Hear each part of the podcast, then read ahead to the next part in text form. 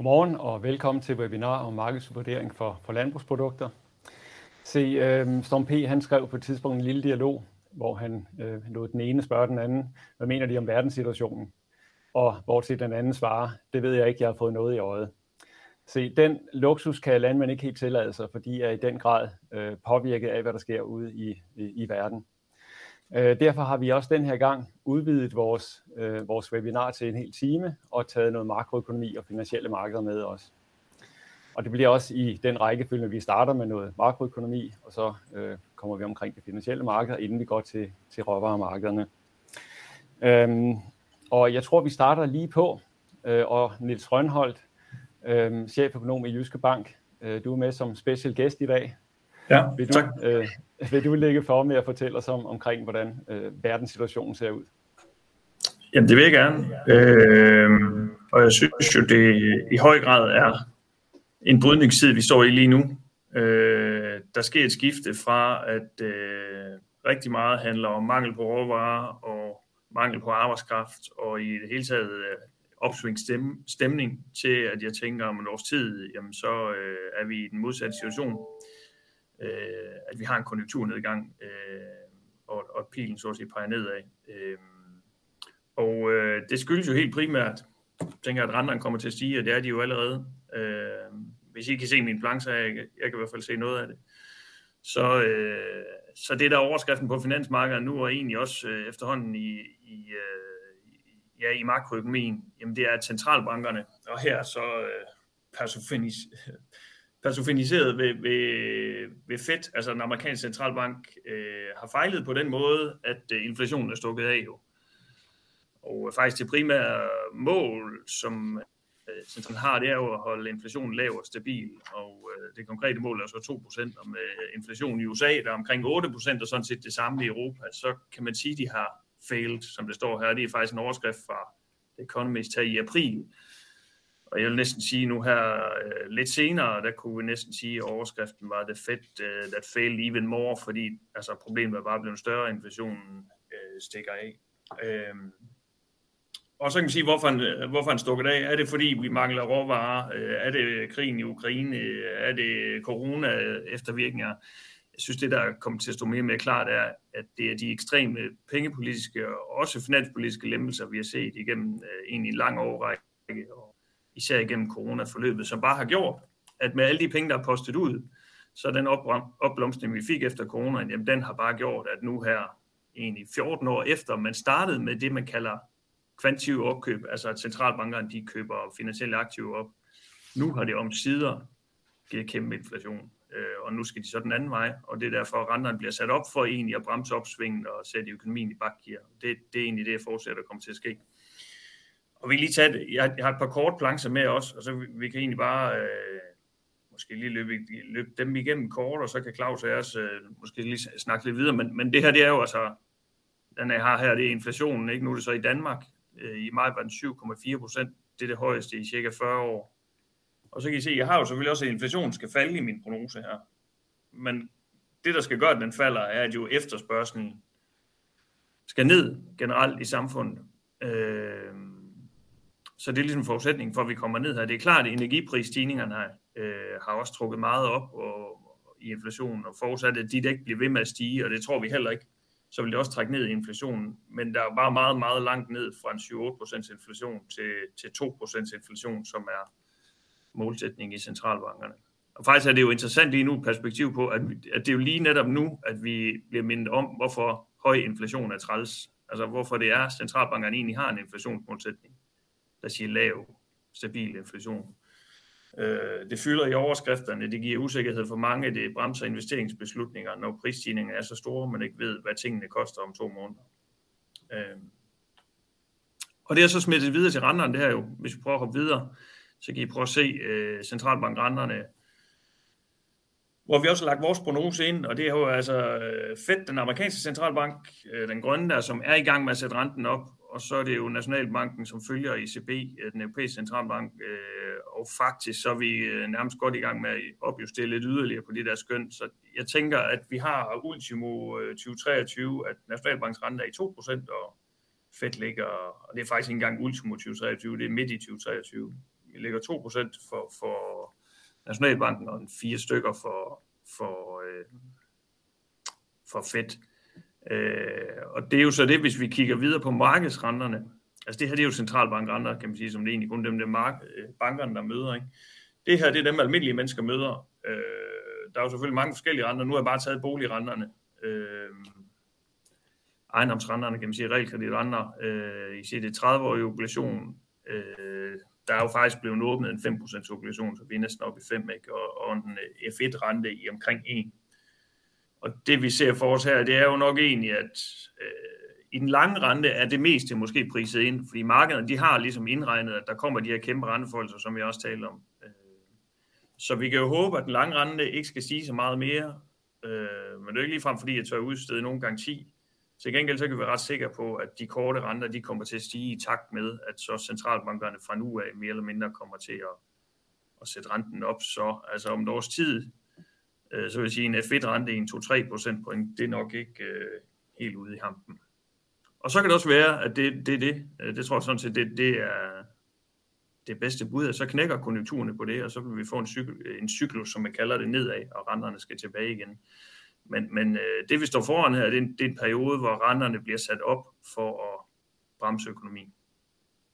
Øh, så det er sådan overskriften for mig i øjeblikket, at vi ser det her skifte nu, som ikke er i gang, eller som er lige så stille i gang endnu, men, man, man kan sige, øh, ikke, øh, ikke er det, der er sådan overskrifterne for virksomhedens stemning indtil videre, men det tror jeg, vi vil komme til at se om øh, i de næste øh, 3-6 måneder. Det tror jeg egentlig var overskrifterne for mig, Claus.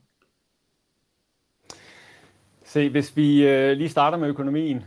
Øhm, der er jo forskellige tegn allerede nu på, at øh, en lavkonjunktur, den er forestående. Og efterhånden, som man sætter renterne op, så øh, er det selvfølgelig noget, der forstærker en, i hvert fald forventningerne til en, en, en forestående lavkonjunktur. Måske endda en recession, som også øh, nogen begynder at tale om.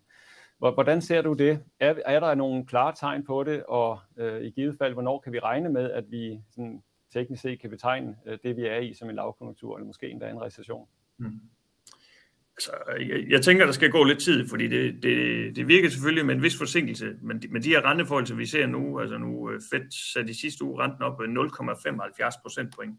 Det er meget usædvanligt, at det er så meget af gangen. Så jeg tænker, øh, at det går hurtigere end normalt, men, men jo stadigvæk øh, en gradvis udvikling. Øh, og så kan man sige, hvor kommer recessionen først? Jeg tror faktisk, Danmark måske de steder, hvor, hvor pilen kommer til at vende nedad først, fordi vi bare er kommet så stærkt ud af coronaperioden, som vi er. Så jeg tænker, i løbet af næste år vil vi se beskæftigelsen falde. Jeg tror som set, boligpriserne kan være faldende allerede nu.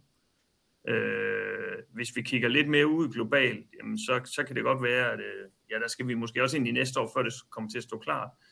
Men, men for eksempel, hvis vi tager aktiemarkedet, jo, så, som skal inddiskutere det her på forhånd, er jo allerede begyndt at gøre det. Så man kan sige, hvornår kurven vender, det afhænger meget af lige, lige øh, man kan sige, hvad, man, hvad markedet man kigger på. For, på finansmarkedet, der er god nok, nok vendt, også? Øh, makroøkonomisk vil det jo komme mere gradvist. Jeg tror, boligmarkedet er blevet tæt på, at det allerede begynder at ske, og øh, ejendomsmarkedet generelt. Øh, så det er en udvikling over de næste halvanden år. Øh, ja. Okay. Og hvis vi så kigger på inflationen, Øhm, I hvilken udstrækning er øh, de her meget volatile elementer slået igennem på den underliggende inflation? Jamen, det er de faktisk allerede begyndt at gøre. Altså, det vil sige, det er sket for de, de sidste to-tre måneder. Øh, og, og jeg begynder at kunne se, det har været sådan et billede ja, de, de sidste måneder, at de underliggende prisstigninger, altså på fødevarer, på tøj, på husholdningsudstyr, på rejser og sådan noget, øh, det har vi selvfølgelig godt kunne se, at der skulle komme en stor afsmitning fra, for olieprisstigninger, men, men der er et lille billede af, at det egentlig begynder at blive også slemmere, end vi har lagt ind. Øh, så jeg vil sige, at den afsmitning er i gang. Øh, og også derfor, at det er svært at se, sådan, at inflationen skal falde lige nu og her. Vi tænker nok, den topper i øjeblikket på de her 7-8 procent, hvilket jo så også er vanvittigt højt. Øh, men, men det er godt sagtens, at vi skal ind i 2023, før det begynder at, at falde. Øh, og det er jo så heller ikke ens betydende med, at priserne falder. Øh, skal tænke. Hvad med i forhold til løndannelsen? Det er jo en af de helt store gennemslag, man, man frygter. Øh, hvordan ser det ud der? Jamen, der er også begyndt at komme afsmitning, og det er selvfølgelig naturligt nok, når prisstigningerne er så høje. Øh, ja, lønstigninger herhjemme øh, springer lige så stille nu fra en 3% til en 4%. Øh, selvom der jo er central løndannelse i Danmark med overenskomstforhandlinger osv., så kører der også ret meget decentralt, så det kommer faktisk også hurtigt igennem. Og det er selvfølgelig den udvikling, som centralbankerne vil have stoppet, så at sige, ikke? Øh, så man ikke får den her pris- og lønspiral. Ja. Når du taler om, at inflationen formentlig, jeg ved godt, der er en masse forbehold i det, men den måske topper omkring de her niveauer, så vil vi også begynde at se en basiseffekt, som trækker den anden vej. Mm. Altså det her med, at man hele tiden måler for et år siden. Øh, så efterhånden som månederne går, så bliver det højere og højere samlingsgrundlag, og så vil øh, de inflationstal, vi, vi, øh, vi, vi måler, de, de, de vil falde. Så du regner også med, at basiseffekten den begynder snart at, at indtræffe, så vi får i hvert fald headline inflation godt nedad. Ja, men alligevel, hvis du kigger på altså den graf, jeg havde med før, der, hvor, hvor vi havde øh, inflationsprognosen, så er det faktisk først øh, altså, vi, vi skal et godt stykke hen i efteråret i år, før vi for alvor begynder at se store fald. Øh, og det er simpelthen fordi, at energiprisstigningerne jo er fortsat i de sidste, i de seneste måneder også. Øh, og så fordi, at det underliggende prispres nu begynder at slå igennem. Øh, så jeg tænker, vi skal hen i, øh, vi skal hen omkring årsskiftet, før at det her med, at energipriserne ikke stiger længere sådan for, for, det, for den overordnede inflation ned, øh, nedad. Men det er jo heller ikke noget, der kan sige, øh, headline-inflation, som man kan kalde det, ikke? eller prisstigningstakten hen over et år, er jo ikke så, måske det afgørende for almindelige mennesker. Det er klart, det er det, centralbankerne siger på. Jeg tror bare, det man skal gøre sig klart er, at øh, vi kan håbe på, at energipriserne kommer til at falde øh, på gas og el, hvis markederne ellers bare normaliserer sig lidt, og situationen i Ukraine ikke stikker helt af. Men, men der skal ligesom en konjunkturnedgang til for at få så, øh, for at vi ligesom skal have prisfald generelt øh, igen. For ellers ser vi jo typisk, at det er sådan lidt, når man først har fået sat prisen op på sådan noget, så, så er det svært at få ned igen. Så skal der virkelig en lavkonjunktur til for det. Ikke? Ja. Lad os prøve at vende blikket lidt mod renterne. Og der har vi så både den, de, de korte og de lange, som øh, nogle gange har lidt af deres eget liv, og andre gange føles de lidt af. I øjeblikket så er trenden jo opad begge steder. Mm. Vi prøver at starte med de lange renter. Øhm, hvad er jeres forventninger? Altså, hvor, hvor højt skal vi op, og hvornår begynder de at vende? Fordi de, begynder, de kigger også fremad, så at sige. Det er jo meget inflationsforventningerne, der, der ligger i de lange renter. Ja. Øh, hvor lang tid endnu vil vi have øh, de her meget høje inflationsforventninger? Hvornår tror I, at den lange rente øh, vil, vil vende? Jamen, altså det, vores bedste bud er, og det er selvfølgelig sammen med kæmpe forbehold, øh, for det sagde vi også for et par måneder siden, det er, at vi er omkring toppen. Altså, fordi øh, markederne inddiskonterer de her store renteforhold fra centralbanker, som jeg også fortalte om tidligere. Så de ligger ligesom inde i markederne. Så vi skulle tro på endnu større renteforhold end markederne, hvis vi skulle tro på, at de lange renter fortsat markant op, og det gør vi ikke. Og vi så forrente en anden sag. Øh, men, men altså med for eksempel en ja, 30-årig realkreditobligation i 5%, så, så, øh, så, kan vi også, altså, så kan vi godt håbe på, at det måske er toppen. Ikke? Øh, men det er klart, det er de korte renter, øh, der kommer til at have pil op af nu. Øh, Ja. Se, nu kommer vi jo ikke med konkrete øh, anbefalinger i forhold til, øh, hvad man skal gøre med sin, øh, sin, sin finansieringsside her. Øh, men man kan selvfølgelig, øh, man skal selvfølgelig tage bestik af situationen, også øh, Jyske, Jyske Banks holdning i, i forhold til øh, både hvor højt vi kommer op og hvornår vi vender osv.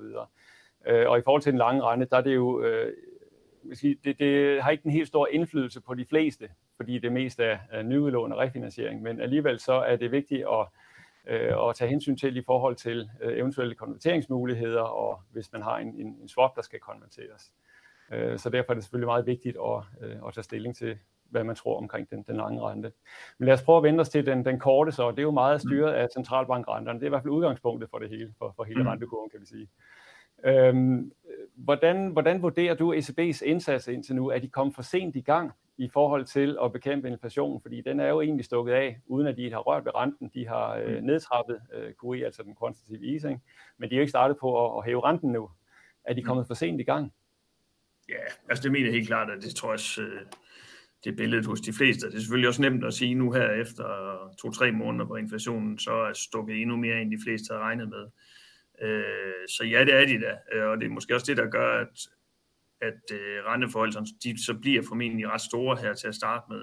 ECB har bare den udfordring, de skal holde sammen på den her øh, sammenslutning af 19 forskellige øh, øh, selvstændige nationer, som så har en fælles valuta, hvor økonomierne er vidt forskellige, og det, det problem bliver bare udstillet igen øh, her, og man, man ligesom samtidig med, at man skal lave de her renteforhold, så kan man jo risikere at skulle strikke et eller andet sammen, som jo ser lidt kryptisk ud, hvor man køber op i nogle af de her italienske og græske statsobligationer formentlig, og det er jo det, man kigger på for at holde hånden under de her lande, fordi skaber man en lavkonjunktur nu, så presser det jo de landes offentlige finanser, og investorerne vil tvivle på deres kreditværdighed, og så stiger deres renter, og det er også det, vi har set nu meget mere end simpelthen de tyske og danske renter.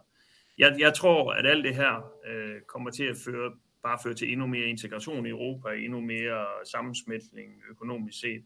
Så jeg er sådan set ikke så bange for, at euroen bryder sammen. Det er det, markederne de vil teste, men jeg tror, man vil stå sammen, ligesom vi har set tidligere. Det, det politisk så øh, fylder det, altså har det bare for stor betydning til, at man, øh, medmindre som kommer vold, voldsom folkelig opstand, vil, vil lade det bryde sammen. Øh, og det er også det økonomisk fornuftige, kan man sige. Om det så var det befolkningen ville, det bliver så noget helt andet. Øh, så ja, ECB de er presset nu, øh, og, og ja, politisk har mange afvejninger, som de, de ligesom skal bøvle med. Ja. Nu lader jeg mærke til, at øh, I forventede helt op omkring øh, 1 kvart procent inden øh, de topper for, for ECB's vedkommende. Det ligger hvis nogenlunde det, der ligger i markedet i øjeblikket også. Mm. Er der ikke en, en øh, sandsynlighed for, nu ved jeg ikke, om man kan kalde det en risiko eller en chance, vi kalder det en sandsynlighed så, for at øh, de ikke kommer så højt op, øh, simpelthen fordi væksten så småt begynder at, at, at falde. Vi får basiseffekter, der træder ind, og vi har hensyn til Sydeuropa, som ECB også skal tage osv. Jo, altså det er da en mulighed. Øh, jeg tror nu, der skal ret meget til at bremse. Øh, igen, efter man skal forestille sig alle de her penge, der er pumpet ud i samfundet, øh, især i USA, men jo også i, i Europa. Ikke? Det, der foregik under corona, var jo uden sidestykke, og måske lidt en historie om, at man jo førte QE i årene op til corona, og tænkte, at det giver jo ikke kæmpe inflation, og så da corona rammer, og, og virkelig de offentlige kasser har brug for hjælp, så får den så en ordentlig spand kul mere af det her. Ikke? Og så bliver det simpelthen bare for meget. Øh, så jeg tror jo, der er en underliggende stærk efterspørgsel, som skal ned, kan man sige. Ikke? Øh, øh, men om renter lige kommer til at ind i halvanden, eller to, eller to og en halv, det er jo egentlig, kan man sige, gætværk, ikke også? Men, men, men pilen peger opad under alle omstændigheder. Ja. Og hvornår tror I, at de er færdige med at stramme pengepolitikken? Jamen, det bliver jo så det her gæt på, hvornår, hvornår står det klart, at konjunkturen er vendt, og inflationen ligesom bliver trukket ned af lavere efterspørgsel. Øh, det vi har i prognosen, det er, det, det er at øh, de stopper i maj øh, næste år. Ikke?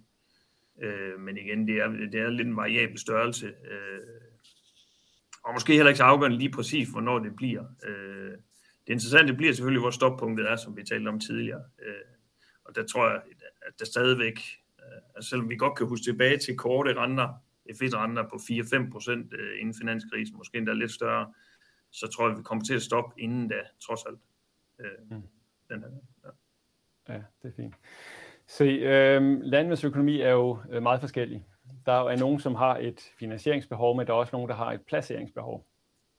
Øh, hvis du sådan ud fra en, øh, sådan en asset allocation betragtning, altså hvor, hvor skal man placere sin, sin overskudslikviditet, mm. øhm, i et scenarie, hvor vi formentlig går ind i noget, der ligner stagflation, altså lav vækst og, og høj inflation. Mm. Hvor er det bedst at placere sin, sin formue i sådan et scenarie? Om altså, om lige, lige for det første, altså i forhold til, jo man kan godt tænke det som stagflation, jeg er også med på, øh, jeg tænker en konjunkturnedgang samtidig med høj inflation. Jeg tænker mere det her forløb som noget, vi endte i, fordi efterspørgselen bare er enormt, enormt højt og skal, skal, så at sige ned, kan man sige. Stagflation, som i under oliekriserne, var måske mere oliepriserne, der rent bare drev det op af ikke, og gav krisen. Så jeg tror, vi får et forløb, hvor inflationen kommer til at være faldende, samtidig med en lavkontur, som altid diskutere, om det er stagflation eller ej, men fred være med det. Øh, men, men hvad, skal man, hvad skal man sætte sine penge i under, under udsigt til, at der er ligesom en konjunkturvending på vej? Øh, jeg tror, jeg vil sige det på den måde, at øh, vi laver sådan noget bred investeringsrådgivning, kan man sige, ikke, hvor, hvor vi øh, blandt andet har en anbefaling på en porteføljesammensætning. Altså kan man sige, skal man have høj risiko i porteføljen, igen, skal man have mange aktier sammenlignet med obligationer, eller skal man have mange obligationer sammenlignet med aktier, det vil sige lav risiko. Der ligger vi, øh, anbefaler vi sådan en midterløsning i øjeblikket. Øh, nu kan man sige, at alt har været dårligt i den her periode, fordi aktierne er faldet, og kurserne på obligationer er faldet. Så det har ligesom haft pil ned det hele. Men jeg tror, hvis, hvis jeg skal prøve at oversætte det, jeg siger til sådan noget helt enkelt, så er det at sige, at aktien er faldet meget nu. Skal man købe op i det? Skal man ligesom tænke, nu, nu køber vi på bunden her? Det anbefaler vi helt klart ikke, at man skal. Altså vi ser en risiko for, at pilen, ja, som sagt, peger ned øh, øh, mod, mod konjunkturafmatning. Øh, og der også godt kan komme flere overraskelser ned. Altså, jeg synes, man, ligesom man skal, hvad skal man sige, træde vande, øh, og, og så se tiden an, kan man sige, og ikke tænke, det her det er en købsmulighed. Og, øh, også selvom der ligesom er priset meget hvad skal vi sige, pessimisme ind i markedet også allerede. Det er jo selvfølgelig derfor, at kurserne også er faldet, men, men det er ikke det samme, som de skal galopere op igen lige om hjørnet. Godt. Jeg tror, vi øh, siger tak til Niels i den her omgang. Jeg håber, du kan hænge på, hvis der kommer spørgsmål i, i chatten undervejs. Det gør jeg. Så går vi, ja, fint. Så går vi til uh, råvaremarkederne, og der starter vi så med, med, med afgrøder. Og Jakob, der er jo øh, nærmest kaotiske tilstande øh, på, på dine markeder her. Vil du prøve at se, om du kan bringe lidt orden i kaos? Tak, tak, tak for tilliden. Uh, jeg vil starte med at konstatere, hvis du viser den første slide, at uh, i, i måneder har afgrødepriserne ikke bestilt andet end at stige. Og ikke mindst efter den 24. februar, hvor Rusland invaderede Ukraine. Uh, og som alle nu er bekendt med, så er Ukraine jo en kæmpe stor spiller på afgrødemarkedet. Og med inflationen, øh, så blev deres eksportmuligheder stort set ødelagt fra den ene dag til den anden. Øh, den allerede eksisterende fødevarekrise, den blev så yderligere forværret. Øh, hvis I kigger på priskurven her, så er den over hvede på Matif. Det kunne sådan set lige så godt have vist den fysiske danske hvedepris. Det er tydeligt at se, at i slutningen af februar, der får priserne et gevaldigt spring opad.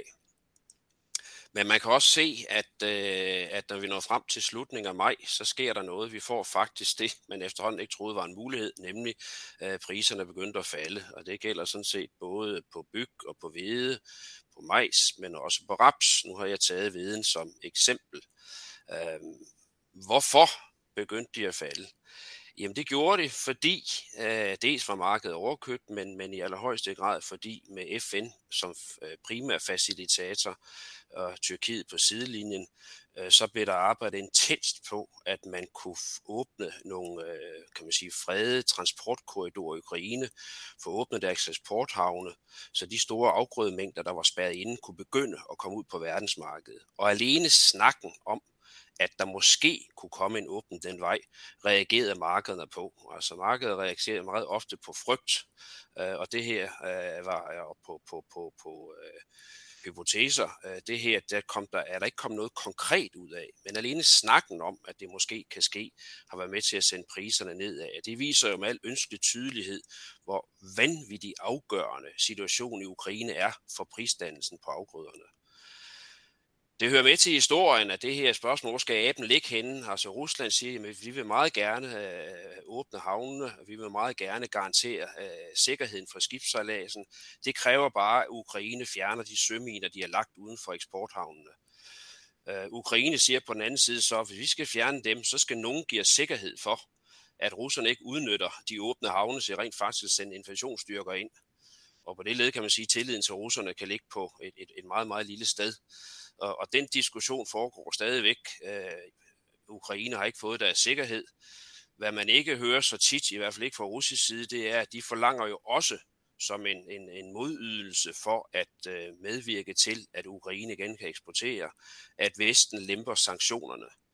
Og det har jeg i hvert fald ikke selv hørt nogen som helst indikation af, at Vesten er parat til at gøre. Tværtimod har de i denne her periode gennemført sanktionspakke nummer 6, så der er ikke kommet noget konkret ud af det. Øh, der er ikke noget, der tyder på, at der er skrevet forhandlingerne, men det var i hvert fald med til at udløse et prisfald.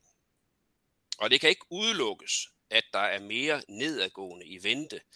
Øh, vi får jo tit et traditionelt høstpres på priserne her i juli og august måned, når man begynder at høste på den, den nordlige halvkugle. Men jeg føler mig ganske overbevist om, at når vi når frem til øh, det tidlige efterår, så begynder prisstigningerne igen. Og det vil jeg selvfølgelig gerne prøve at underbygge. Det er vigtigt at sige, at det her handler i høj grad om, hvor stor den globale produktion bliver. Bliver den stor nok til at dække det forbrug, der er, som jo kun er ganske let faldende. Men det handler i allerhøjeste grad også om, hvor tilgængelig er kornet. Og det har vi jo fået skåret ud i granit i Ukraine, hvor der grundlæggende er masser af korn. De får stadigvæk en ganske pæn produktion derovre, men spørgsmålet er, er det tilgængeligt for verdensmarkedet? Kan det være med til at mætte de sultne måne i Nordafrika, eller er det buret inde i, øh, i et sted, hvor det ikke kommer derfra?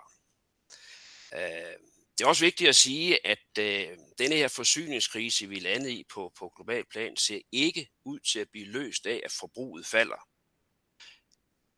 Det kan godt være, at vi kan finde nogle erhvervsgrene, øh, for eksempel en griseproduktion, for eksempel i Danmark og Europa, hvor der bliver et faldende forbrug til foder, fordi produktionen simpelthen falder grundet et elendigt bytteforhold mellem øh, svinenoteringen og øh, foderpriserne.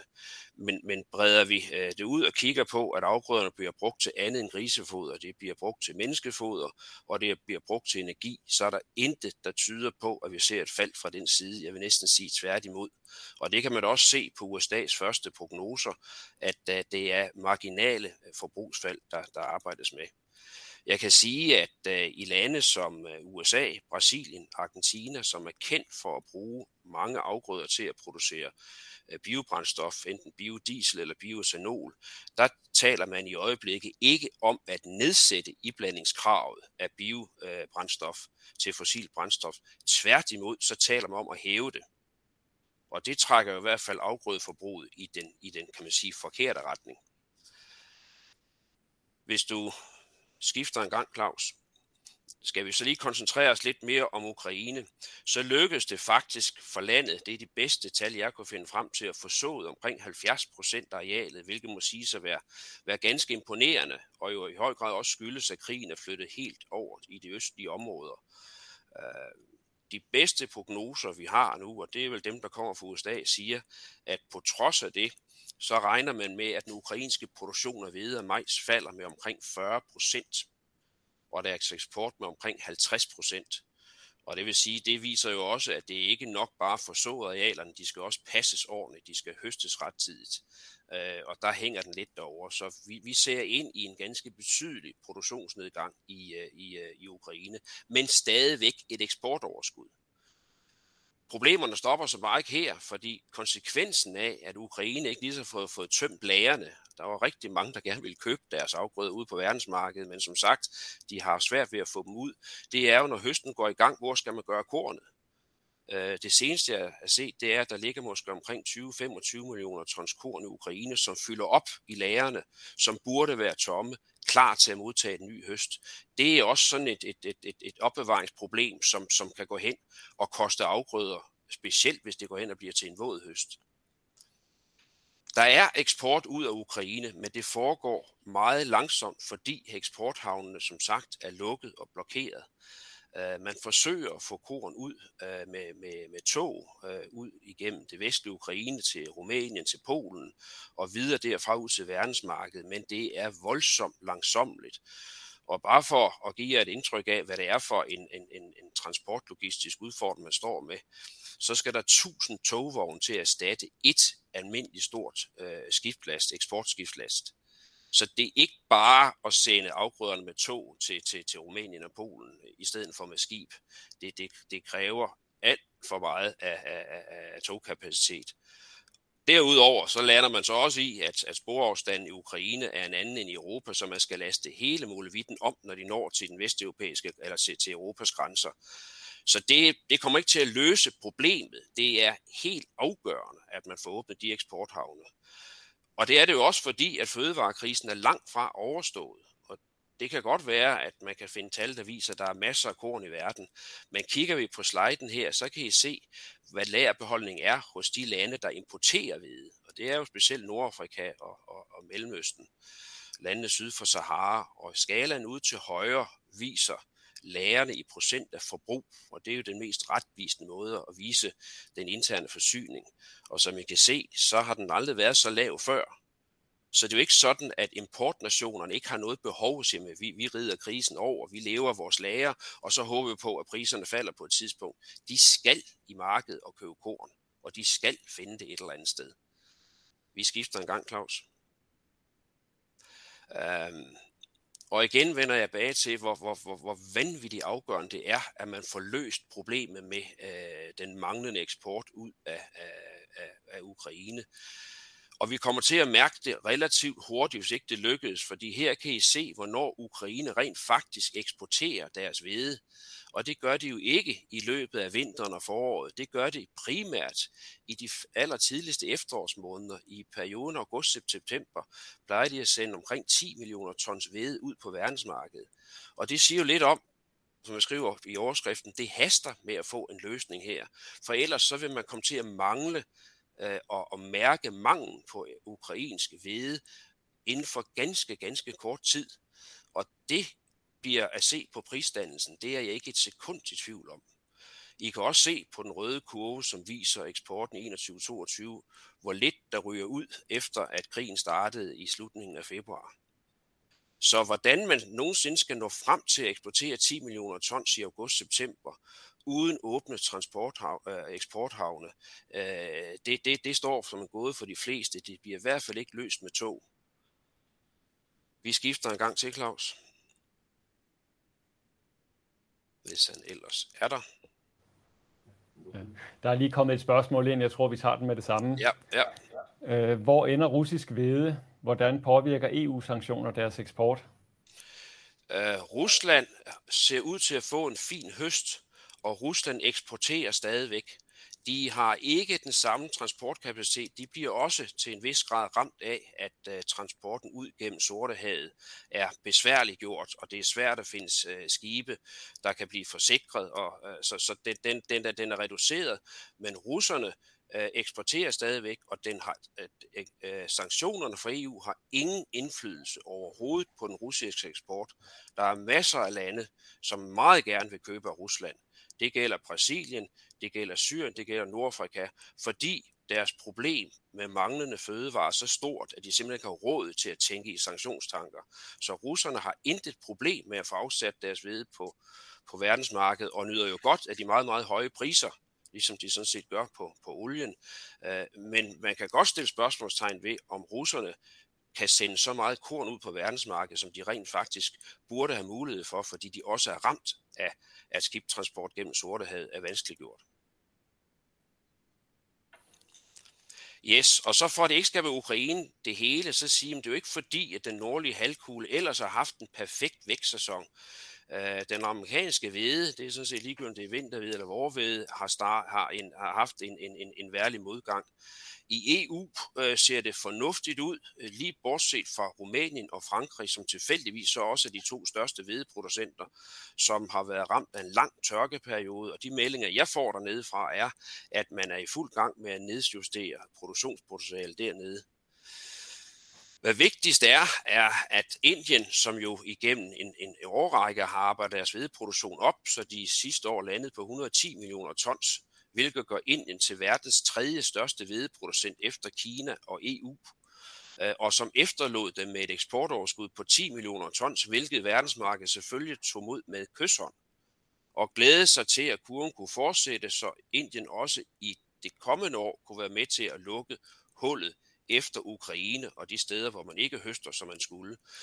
Det skete så bare ikke, fordi Indien løb ind i en, i en voldsom hedebølge, som straks over måneder, og de sidste skøn, jeg har set, siger, at deres produktionsestimat er nede på måske i virkeligheden maks 100 millioner tons, hvilket betyder, at deres eksportoverskud er væk. Så selvom Ukraine i min verden er den altafgørende spiller i, hvordan prisudviklingen bliver, så er det vigtigt at huske, at inden Ukrainekrigen startede, så var afgrødepriserne allerede rekordhøje, og grundlaget for, at de var det, er ikke bare forsvundet, og derfor er verdens fødevare- og, og afgrødeforsyning voldsomt afhængig af, at vi får en ordentlig produktion, også i resten af verden, og ikke her mindst i den nordlige halvkugle. Så min slutbemærkning skal være, at øh, det kan godt være, at vi får et prisstykke hen over øh, de næste øh, uger som følge af, af, af, af høstpres på priserne.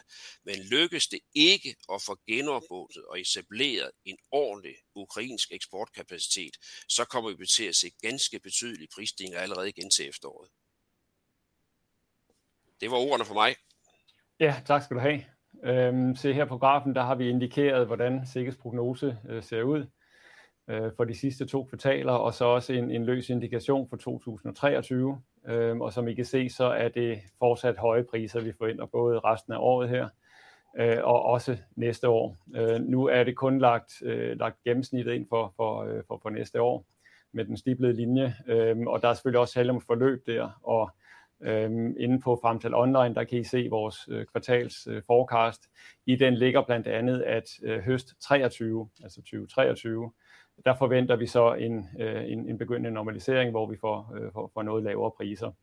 Øh, men i hvert fald et godt stykke tid endnu, og, og næste høst også med, med meget høje priser.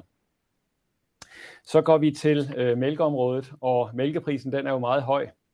Øhm, og bytteforholdene er faktisk også ret gode. Alligevel så, øhm, så, så falder produktionen, øh, Nils Ole. Normalt så, så plejer man at sige, øh, hvor skal, skal pengene komme fra? Jeg vil næsten sige, hvor skal mælken komme fra?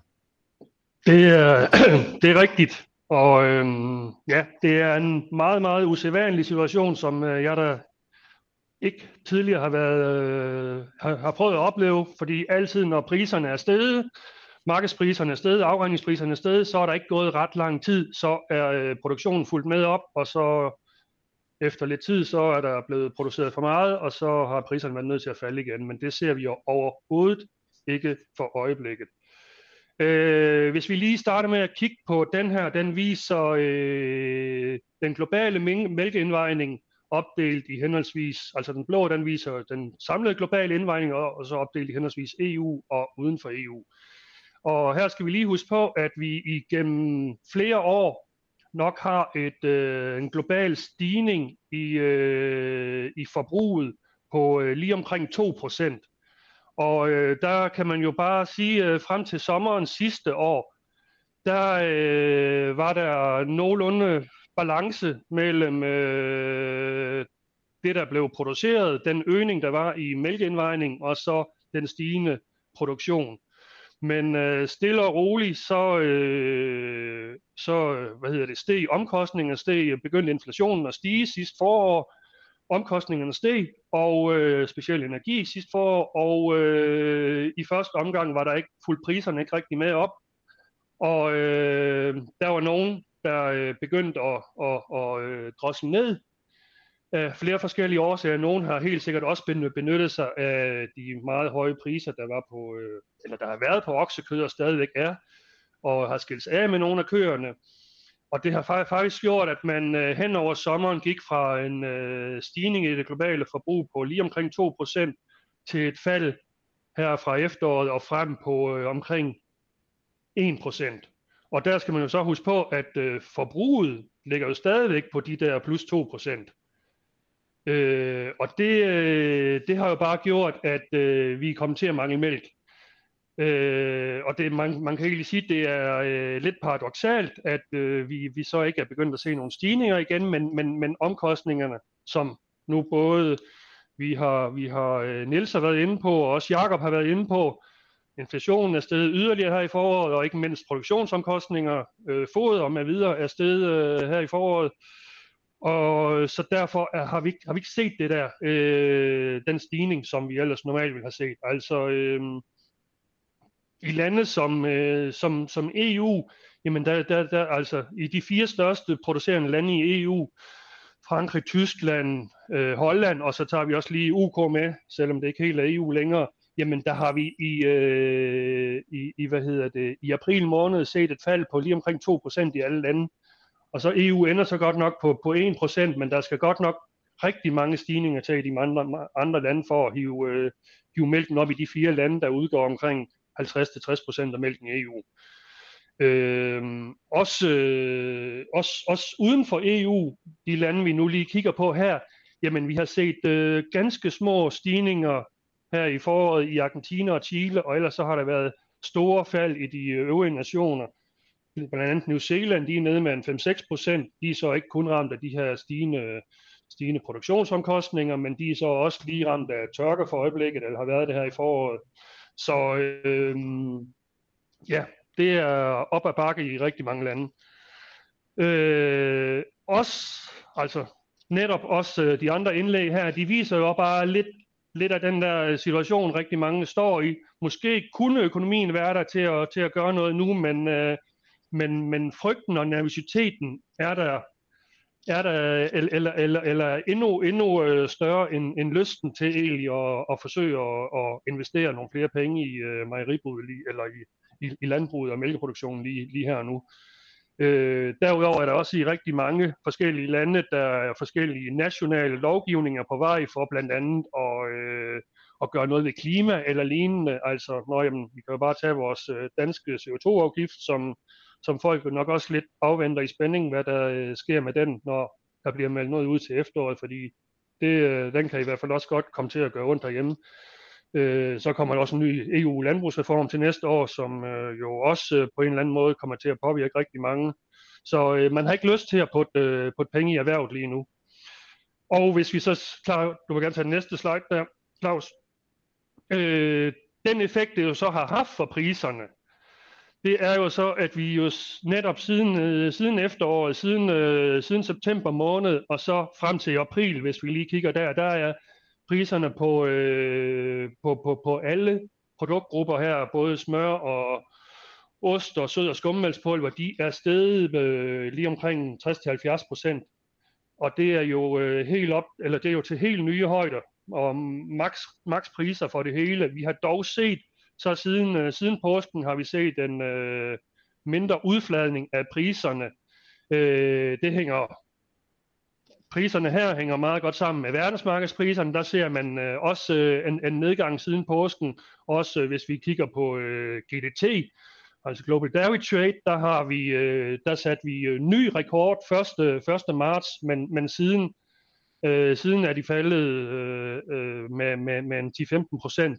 Dog, dog også lige stedet, stedet en smule igen her på den seneste aktion.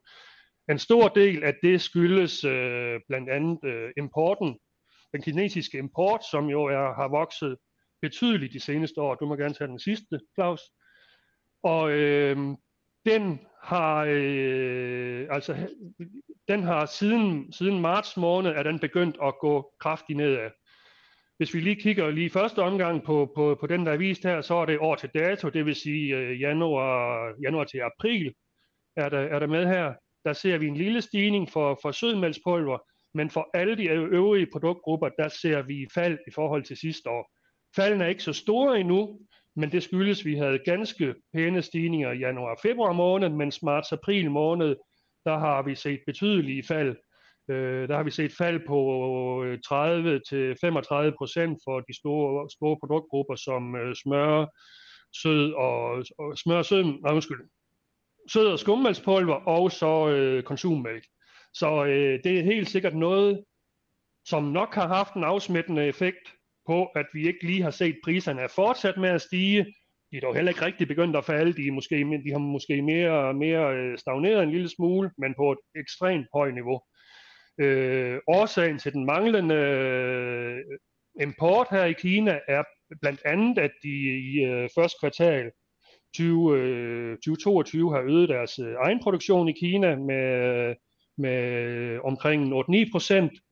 Øh, samtidig har de også her i foråret været øh, meget hårdt ramt af corona endnu en gang, øh, og det har simpelthen øh, gjort, at man, øh, man ikke har kunne få, øh, få distribueret varerne rundt i, øh, rundt i landet. Så øh, alt det har i hvert fald gjort, at vi har set en, øh, en nedgang i det kinesiske i den kinesiske import, nok også i forbruget, her i, øh, øh her i, første, i de første fire måneder. Hvad, hvordan det så vil påvirke, når coronaen så kommer over, om, om de så vil begynde at importere mere, eller de kan, de så at sige kan, kan, kan, kan have nok mælk ved at, ved at øge deres egen produktion, det, øh, det må tiden lige vise. Altså det her, prognoserne har hele tiden lidt sagt, og det har den egentlig gjort de sidste, de sidste to år, at øh, Kina vil, øh, Kina ville stoppe med at, øh, eller ikke stoppe, de ville øh, mindske deres øh, import af mejeriprodukter, øh, da, de, øh, da, den, da de er kraftigt i gang med at øge deres øh, egen produktion derude. Men øh, indtil nu har vi ikke set det, men vi begynder måske at se de første tegn på det nu her. Så øh, det bliver selvfølgelig interessant at se, hvad, øh, ja, hvordan de næste måneder kommer til at forløbe. Men altså, indtil nu har det som sådan ikke, jo, det har kun gjort, at priserne ikke er steget yderligere. Også, øh, så, så, så, så samlet set må man jo bare sige, at øh, de her stigende omkostninger, de har jo bare gjort, at mælkeindvejningen er, er øh, faldet med en 3-4 procent, og i rundtal kan man jo også sige, det er jo øh, den mangel, det er jo også den, eller det fald, det er også den mangel, der har været på mælk siden, og det har jo bare presset priserne op af. Så øh, det bliver interessant at se, hvordan det, øh, det kommer til at fortsætte. Men, men det hænger jo selvfølgelig rigtig meget sammen med, hvordan produktionsomkostninger og inflationen vil se ud fremadrettet. Og øh, ja, det bliver et spændende efterår. Jo, at, som sagt, der, der er rigtig mange ting i, i spil her på, på mælkemarkedet, ligesom der er på, på de andre afgrødemarkeder. Øhm, og nu skal I endelig øh, stille spørgsmål i chatten. Det er ikke sikkert, der bliver tid til sidst, så lad os endelig få dem undervejs her, og vi tager dem efterhånden, som de, de kommer ind. Hvis vi ser på Sækkes prognose for, for mælkeprisen, jamen, så er det fortsat høje mælkepriser over sommeren. Mod slutningen af året, øh, der begynder vi øh, at forvente et fald, Øh, igen med den meget store usikkerhed, der er. Øh, og når vi øh, ser ind i 23 igen indikativt, jamen så forventer vi et, et, et fortsat, fortsat fald i, i mælkeprisen der. Men altså stadig, selv når vi ser på gennemsnitsniveauet, så ind, som er indikeret her, så er det altså stadig et højt niveau, vi har for, for mælkeprisen. Og den skal jo så også kompensere netop for de, de høje omkostninger, der er. Ja, så går vi til, øh, til grisene. Karsten, øh, priserne de, har, de er jo steget kraftigt faktisk i løbet af, øh, ja, i løbet af, af, af første halvår, specielt øh, i løbet af foråret. Øh, ligesom du også har forventet, øh, og nu forventer du yderligere stigninger. Øh, gør, gør du stadig det? Nu har vi set seks uger her med, med stillstand i, øh, i, øh, i prisen. Hvordan er udsigterne, hvis vi kigger de næste, øh, næste måneder frem? Ja, tak for ordet. Jeg, jeg vil da godt starte med så at sige, at jeg er fortsat ganske optimistisk omkring øh, noteringen på slagtesvin fremadrettet og jeg forventer en stigende notering de kommende 2-3 måneder. En videre i prognosen er lagt op til, at noteringen herefter vil holde sig på et højt niveau, også i 2023. Det, der skal få noteringen op, det er, som der står øverst her, det er et markant fald i EU-produktionen af grisekød. Ved den seneste EU-svintælling fra december var der en samlet nedgang i EU's svinbestand på 3%, mens avlbestanden i form af drægtige søer var faldet med mere end 4%. Og der er grund til at forvente, at bestanden i EU er blevet yderligere reduceret siden decembertællingen. Dette bekræftes også af den seneste svintælling herhjemme fra 1. april. Her var der en nedgang i totalbestanden af svin på 5%, mens avlsbestanden var reduceret med 6% i forhold til året før. Så jeg tror, vi kan forvente en lignende reduktion i EU's svinebestand, således at EU-produktionen af grisekød fremadrettet det næste år vil ligge omkring 5% lavere end året før. Det fald, vi har set i EU-produktionen af grisekød indtil nu i år, har været noget mindre end de her 5%, og faldet er i store træk blevet modsvaret af en lavere EU-eksport af grisekød. Således at udbuddet af grisekød på EU-markedet har været relativt stabilt i forhold til for et år siden. Men fremadrettet, så er der altså udsigt til en mere stabil EU-eksport af grisekød. Og dermed vil faldet i EU-produktionen slå fuldt igennem i form af mindre grisekød på markedet. Og dette bør føre til stigende priser. Men hvor store prisstigninger bliver, det er ganske usikkert. Ligesom der er mange andre usikre faktorer, der kan påvirke markedssituationen. Øh, nederst her på sliden, som gerne skulle komme frem, har jeg prøvet at vise nogle af de her helt åbenlyse usikkerheder, der er knyttet til prognosen. Hvis vi starter med den første, forbrugernes købekraft er under pres, det er jo ingen hemmelighed, og det ved vi, at der, det er således i høj grad usikkert, hvor meget noteringen vil stige, som følger af 5% fald i udbuddet af grisekød på EU-markedet. Men inden man bliver alt for pessimistisk omkring det her fald i forbrugernes efterspørgsel, så skal der også med i billedet, at der ikke umiddelbart nogen udsigt til, at de stigende priser for grisekødet vil få forbrugerne til at flygte væk og erstatte dette med andre kødtyper eller fisk. Prisen er simpelthen høj for alle animalske proteiner. Ja, selv grønt har også steget i pris. En presset økonomi for forbrugerne må dog forventes fremadrettet at give et vist pres på det samlede kødforbrug og et skifte specielt fra de dyre udskæringer mod de billigere udskæringer. En anden faktor, som knytter sig, som giver usikkerhed her ved prognosen, det er Kina. Og det har der også været hidtil stor usikkerhed omkring Kinas efterspørgsel. Forventningerne til den kinesiske efterspørgsel er i 2022 blevet nedskrevet ganske meget. Dette er sket i takt med de nye kinesiske tal over bestand og produktion. De kinesiske futurepriser er dog fortsat positive. De forventer en stigende kinesisk svinepris i år, så man kan håbe på en lidt bedre efterspørgsel for Kina fra fremadrettet. Men meget mere end lidt forbedret efterspørgsel skal man nok ikke sætte næsen op efter. Det ekstremt høje efterspørgsel, vi så fra Kina til, i de første måneder af 2021, ser ud til at være fortid. Men Kina er fortsat et utroligt vigtigt marked for vores store eksport af biprodukter. De priser, kineserne betaler for biprodukter, kan vi ikke opnå på nogen andre markeder. Så det er en helt afgørende forudsætning for prognosen, at de danske slagterier bevarer en fuld adgang til det kinesiske marked. Nye udbrud af afrikansk svinepest er også noget, der kan påvirke noteringen både positivt og negativt. Bluser afrikansk svinepest op i et af de store importørlande i verden, kan det betyde højere efterspørgsel og en støtte til noteringen. Mens modsat rammes et af de store eksporterende lande i EU, det kunne eksempelvis være Spanien, kan det betyde mere grisekød på EU-markedet og pres på noteringen. I prognosen over noteringen for slagtesvin er der taget udgangspunkt i den nuværende situation, hvor blandt andet Tyskland er udelukket for eksport til en række asiatiske markeder med Kina i spidsen.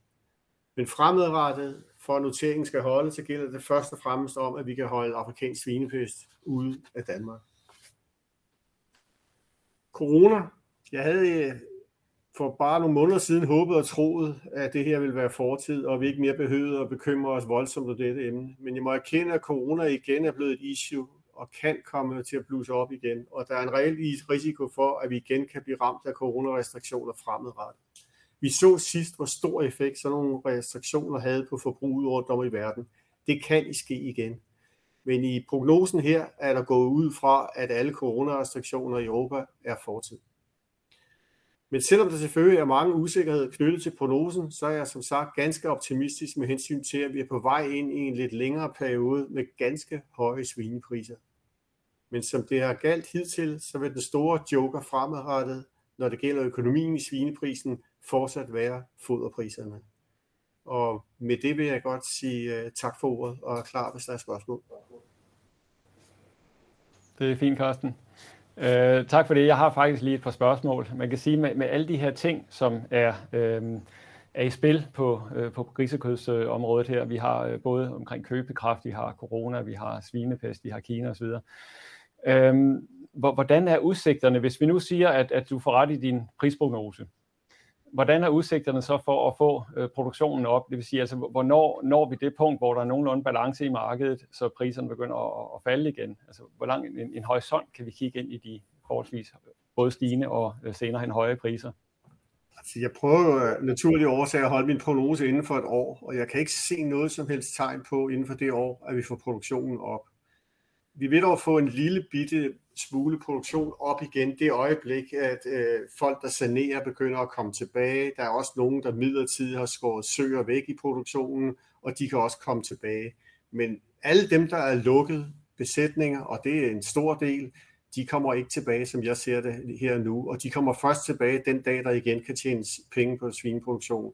Og det er der lange udsigter til med de foderpriser, vi har så skal man altså langt ud, og det er ikke det næste år i hvert fald, at jeg kan se nogen som helst stigning i produktionen. Men der kommer nogen tilbage, som har skåret ned i soantallet, og nogen, der har saneret. Og når du øh, siger sådan på, på den måde sådan lidt i generelle termer, så er, er det faktisk hele verden, vi omtaler. Det er ikke bare den danske øh, svineproduktion. Det er øh, nogle af de samme ting, der påvirker produktionen rundt omkring i verden. Eller kan du tage dig sådan på en lille øh, world tour?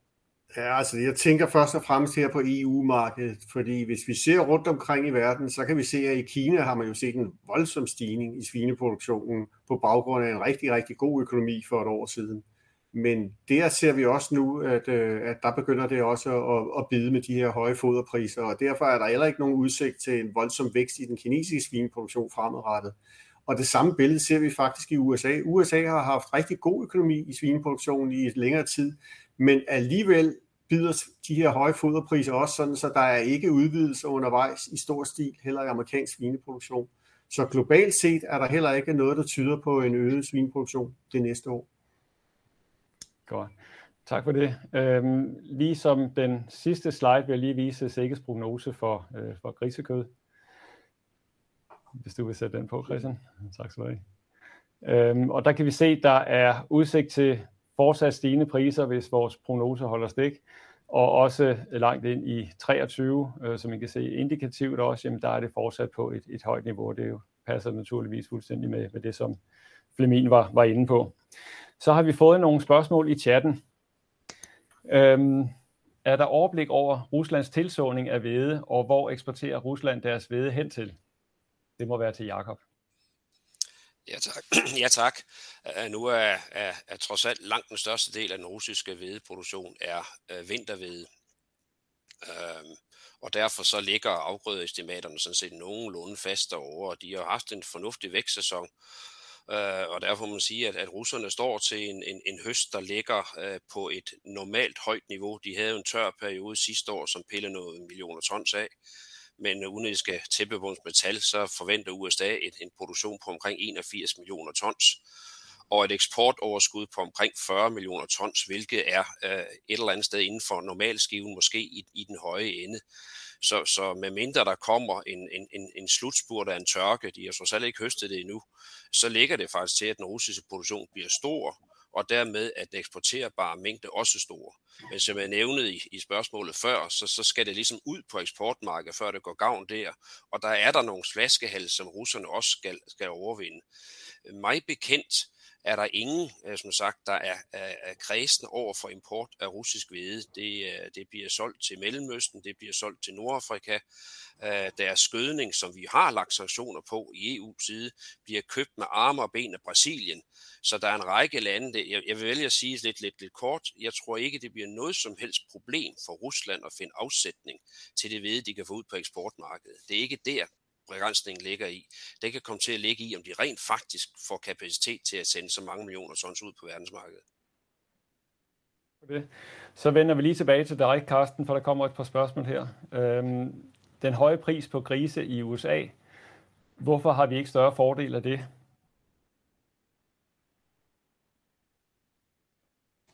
Men øh, der er ingen, der siger, at vi ikke har fordel af det. Vi har helt klart en stor fordel af det. Vi mærker ikke amerikanerne så meget på eksportmarkederne, som vi gjorde før, netop fordi de har meget høje priser, og vi er konkurrencedygtige med dem i Europa. Så prisen havde været dårligere, hvis den amerikanske pris også havde været lavere. Så vi har altså fordel af den høje amerikanske pris i øjeblikket. Og et spørgsmål også på griseområdet. Jeg kan lige, jeg kan lige tilføje, jeg lige må tilføje ja. nogle undrer sig over, hvorfor er den amerikanske pris så blevet så høj i forhold til den europæiske. Og der skyldes det altså flere faktorer. Det skyldes blandt andet, at USA har et rigtig godt marked for grisekød i Mexico. Og det marked har de, fordi de fik fugleinfluenza og blev udelukket fra deres fjerkrækød til Mexico, og dermed kan de eksportere meget store mængder svinekød til det meksikanske marked. Så det hjælper altså i USA, og så hjælper det også, at de kom bedre fik efterspørgselen bedre op igen efter corona, end vi nok gjorde i Europa. Godt, fint.